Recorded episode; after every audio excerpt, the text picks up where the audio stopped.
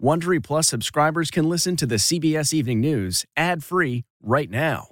Join Wondery Plus in the Wondery app or on Apple Podcasts. This spring, if you'd rather spend time enjoying your lawn instead of trying to keep it alive, there's good news. TruGreen is the easiest and most affordable way to get a beautiful lawn. All you have to do is water and mow, and they'll do the rest. Weed control, fertilization, aeration, and even some things you might not even think of. They'll do all of it, while you can do literally anything else. With TruGreen, you can have your lawn looking as good as a putting green. That's not hyperbole. TruGreen is the official lawn care treatment provider of the PGA Tour. TruGreen offers a satisfaction guarantee, and they have a verified best price promise, which guarantees you the lowest price with no compromise on quality. You do you. Let TruGreen do your lawn care. Visit trugreen.com to get the best lawn at the best price with the best people guaranteed.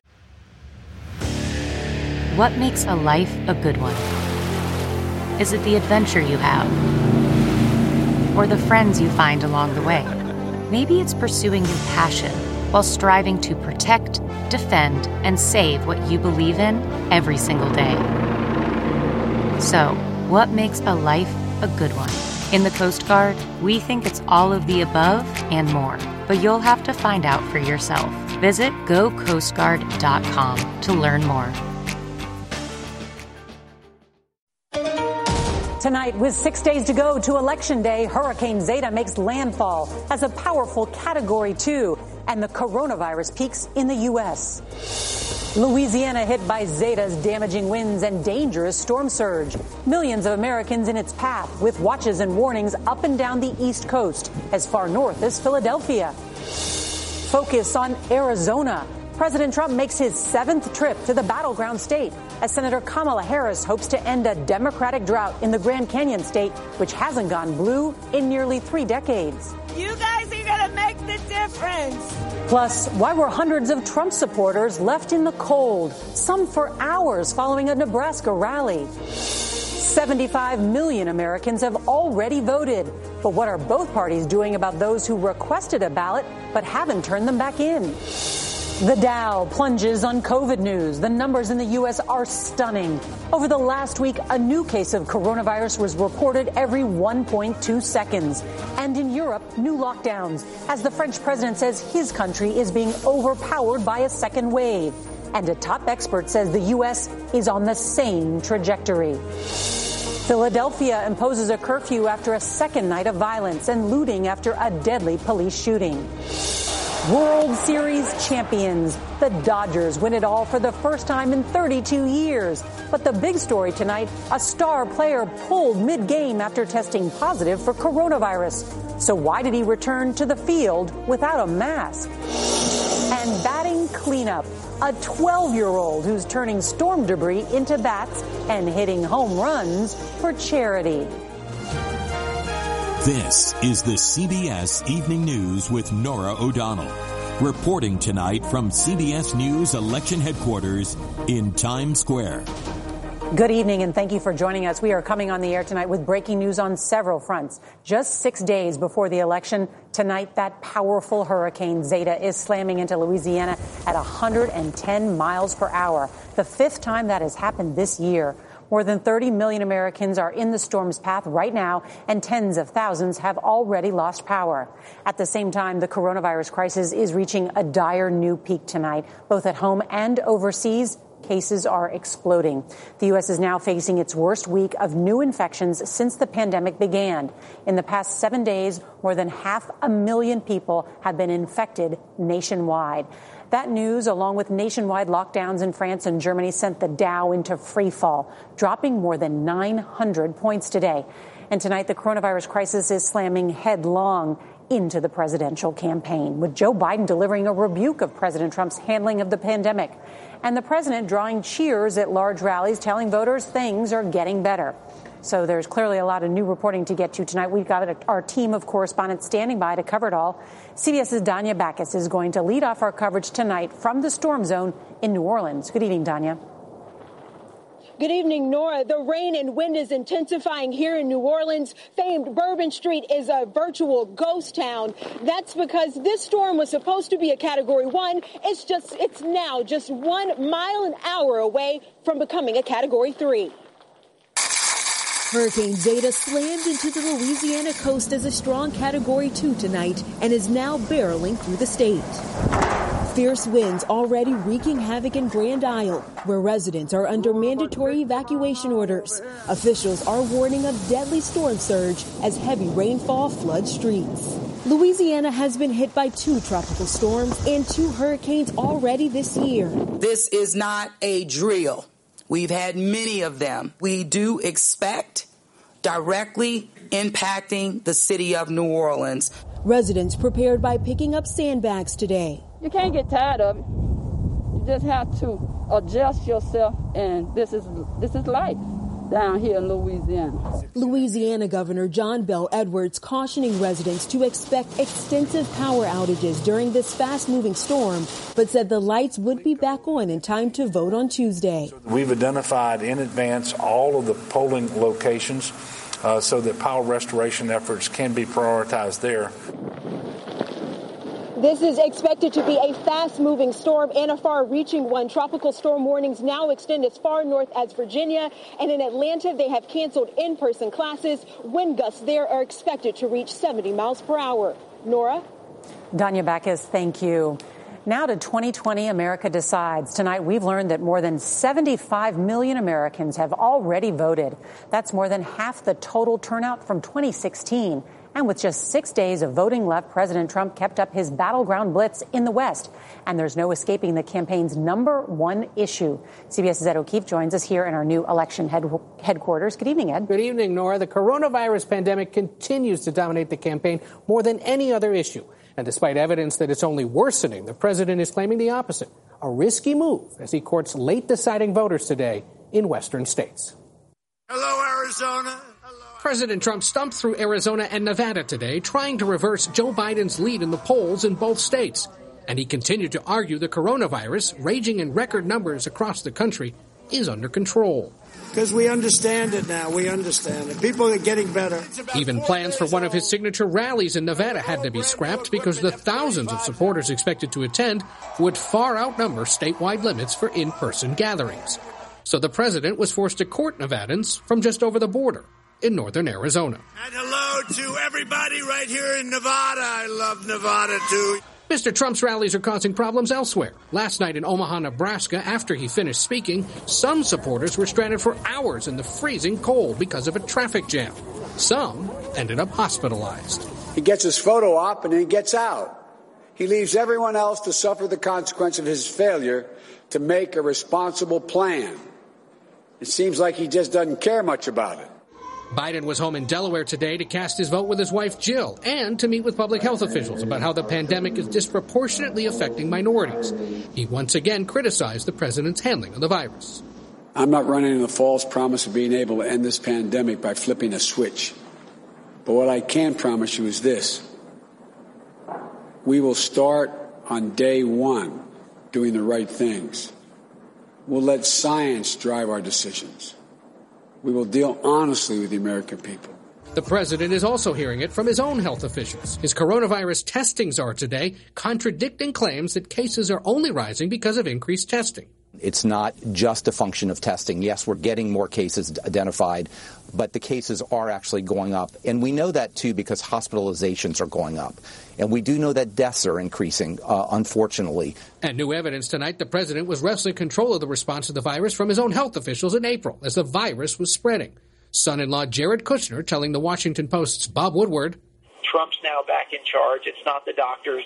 Democrats have capitalized on voter frustration with the pandemic in places like Arizona, where Kamala Harris also campaigned today, and she took aim at the president for repeatedly calling her a left wing radical. There has been some talk about my values. Well, let me just tell you, Tucson, I am a proud, patriotic American. I love my country. And our values reflect the values of America.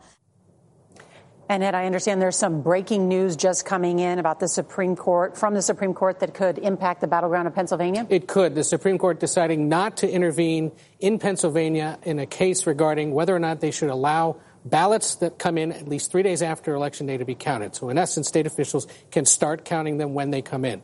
Republicans have been pushing the high court to take up the case. Conservative justices today signaled they might like to revisit the issue next week if Pennsylvania is in play and this is still a concern. And we should point out Justice Amy Coney Barrett was not involved in today's decision. But as you said, a big reminder Pennsylvania, a huge factor next week. Yeah, we're going to be following a lot of these legal battles for the next Sure week are. and beyond. Thank you, Ed O'Keefe. All right, now to the coronavirus crisis here in the U.S. More than 8.8 million Americans have now been infected by the virus, and more than 227,000 have died. Over the past week, the U.S. has been averaging more than 800 COVID deaths per day. CBS's David Begnaud reports tonight from Minnesota, where daily COVID deaths in recent weeks have doubled. Tonight, hospitals in the Midwest and the Great Plains are overwhelmed with coronavirus patients, a 50% spike in the last month in the U.S. Hotspots are Michigan, Wisconsin, Ohio, Minnesota. Cases are on the rise there, and average daily deaths have doubled over the last two weeks. Take North Dakota. Over the last seven days, they have reported the highest COVID death rate per capita in the United States and one of the lowest mask wearing rates in the country. We're just seeing kind of these consistent high numbers. Dr. Austin Simonson is a hospital physician at Sanford Health System in Sioux Falls, South Dakota. There doesn't seem to be a lot of rhyme or reason to it. I have a 97 year old who is doing wonderfully, um, and somebody much younger than that. We're not certain they're going to survive the day. In nearby Wisconsin, many of the ICUs are at or near capacity. One of those patients in Wisconsin is Carmen Lerma. She is recovering from a double lung transplant after coronavirus destroyed her lungs. It's not like a flu. It doesn't feel like a flu. I was pretty healthy. I was pretty healthy, and look at me.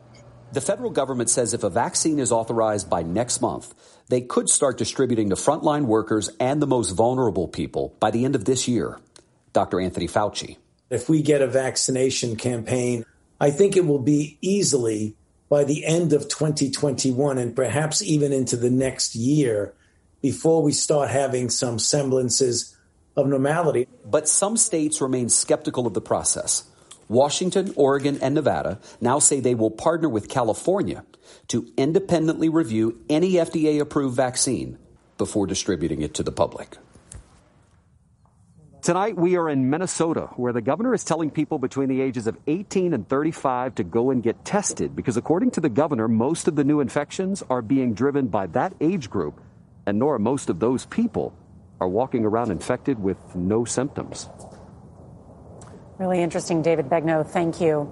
Well, as bad as the COVID surge is here, it's worse in Europe, which accounted for nearly half of all new cases globally last week. And the former head of the FDA warns we are just three weeks behind them. Tonight, France and Germany are taking drastic steps to slow down the spread. We get more now from CBS's Elizabeth Palmer. resteront fermés. President Emmanuel Macron said France needed a lockdown to act as a brutal brake on COVID. Starting Friday until December, no one in France can leave home without a good reason. Those schools and factories will stay open, but non essential businesses will have to close. France's hospitals are feeling the strain with more than half of all intensive care beds already full. In Germany, Chancellor Angela Merkel announced what she called burdensome measures, too. Restaurants will have to close, so will bars and movie theaters. These are radical moves in a country where masks and widespread testing had, until now, kept the infection rates low. Elizabeth Palmer, CBS News, London. Tonight, Philadelphia is under a 9 p.m. curfew as the city braces for a third night of unrest. Protesters clashed with police on Tuesday as stores in some areas were looted. 53 officers have been injured. The protests come after police shot and killed Walter Wallace on Monday. The officers say he approached them with a knife. Wallace's family says he was going through a mental health crisis. His father has made a public plea for an end to the violence. Tonight, Dodgers fans in Los Angeles are still celebrating their team's World Series victory. But Major League Baseball says one of the team's stars committed a bad error after the game. Here's CBS's Jamie Yuccas.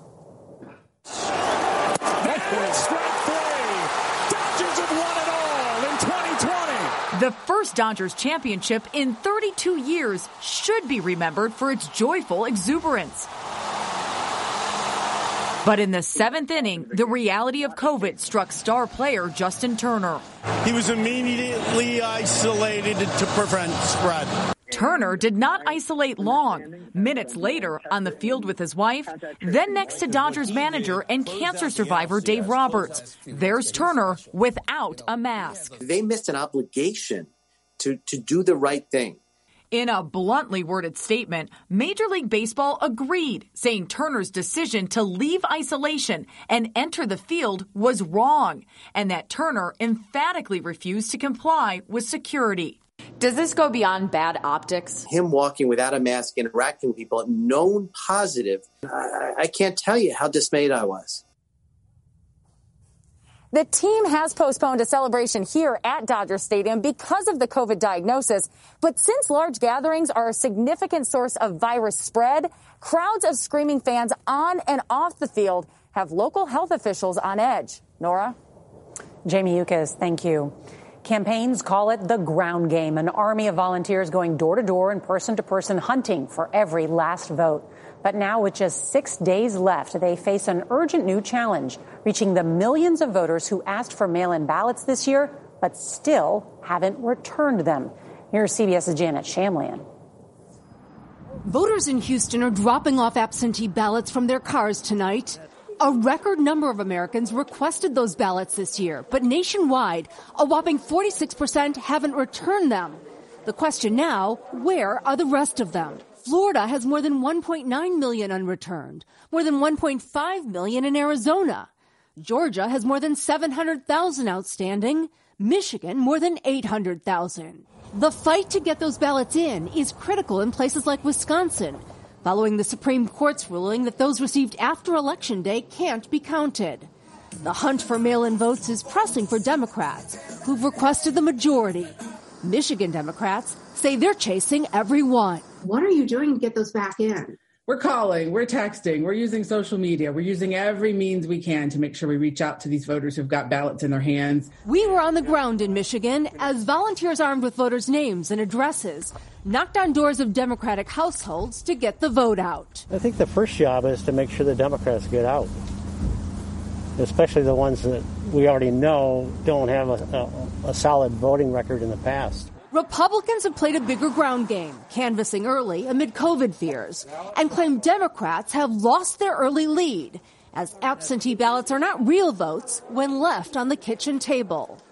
Tonight, some election officials say it's now too close to Election Day to mail in ballots, urging voters to drop them off instead.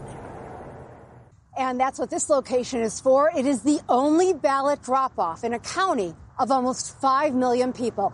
It is important to note that some of the absentee ballots that have not been returned may be because voters have decided to vote in person. Norah? Janet Shamlian, thank you. Evacuation orders could be lifted tonight for some families in Southern California, where more than 1,300 firefighters are battling two intense wildfires. Calmer winds helped crews gain ground today. In Colorado, damage assessments from two of the worst wildfires in that state's history found more than 300 homes were damaged or destroyed. Tonight, the mother of Breonna Taylor is calling for an independent prosecutor and new grand jury to investigate the fatal shooting of her daughter. Tamika Palmer is speaking out after two grand jurors in the case told CBS This Morning co host Gayle King they believe police actions in the botched raid were, quote, criminal, and that prosecutors never gave them the option to consider murder, murder charges. None of the officers involved were directly charged in Taylor's death.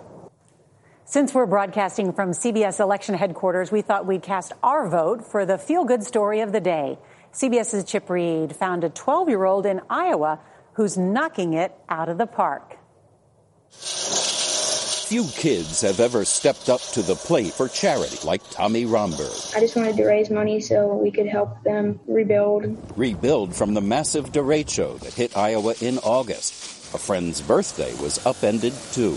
I knew his favorite sport was baseball, and I thought it'd mean, mean a lot to him if he got a baseball bat for his birthday. So Tommy decided to make him one by hand and called it the Great Derecho. When word got out, others wanted homemade bats too, including his mother, Amanda. I kind of thought, oh, shoot, Tommy, I think I would like one. Would you make me one? And he told me no.